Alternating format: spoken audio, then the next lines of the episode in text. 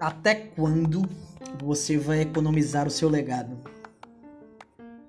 É, eu não vou falar aqui de reais, mas sim do nosso legado de vida.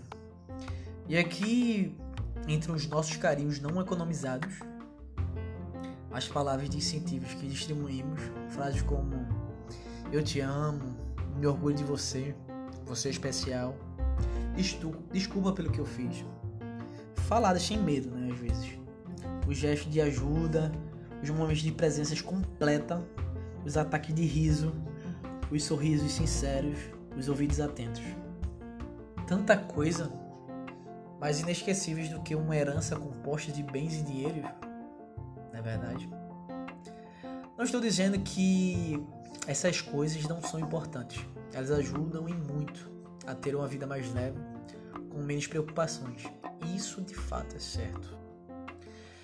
Mas eu tenho a impressão que andamos economizando a melhor parte de nós mesmos para saber, sabe-se lá quando e sabe-se lá quem. Quando alguém vai embora para sempre, o que ficam ou não ficam são as lembranças que ele deixou na vida dos outros e até mesmo daqueles que conviveram com ele. Quando eu lembro de algumas pessoas que já partiram, às vezes eu fico a refletir e me lembro das emoções do qual eu convivia com elas.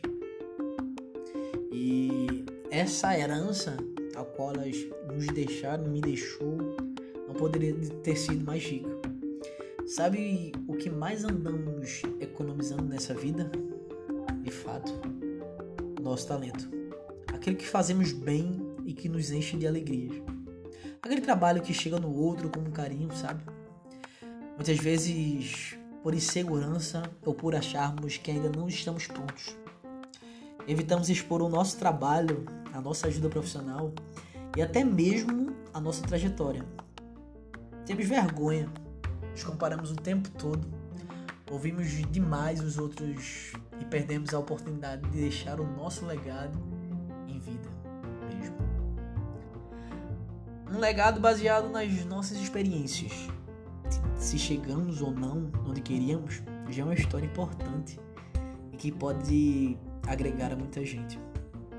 É a famosa herança que você vai deixando atrás do seu trabalho, da sua amizade, das suas histórias. Entende? É uma energia boa. É uma palavra que você falou ou escreve que gerou uma atitude positiva em alguém é muitas vezes ter escutado um amigo quando ele mais precisou. Sabe uma coisa chamada a teoria da experiência do consumidor? Transfira ela para a sua vida.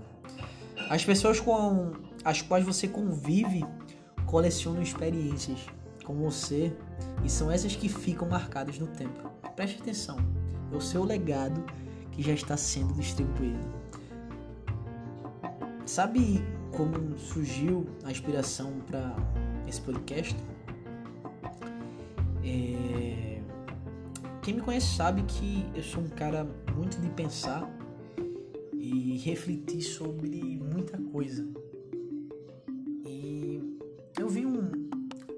Objeto de que passava de geração em geração de um amigo meu e vi que da próxima dentro de, do membro dessa família recebeu essa herança e deu pulo de felicidade. E de certa forma aquela pessoa ela considerou uma herança antecipada que não esperava receber aquilo naquele momento e pulou cheio de felicidade.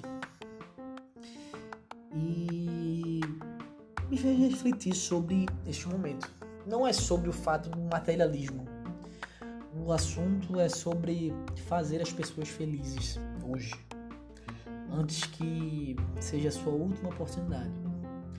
O melhor legado que podemos distribuir é a nossa companhia, o nosso talento e as experiências que deixamos nas memórias das pessoas.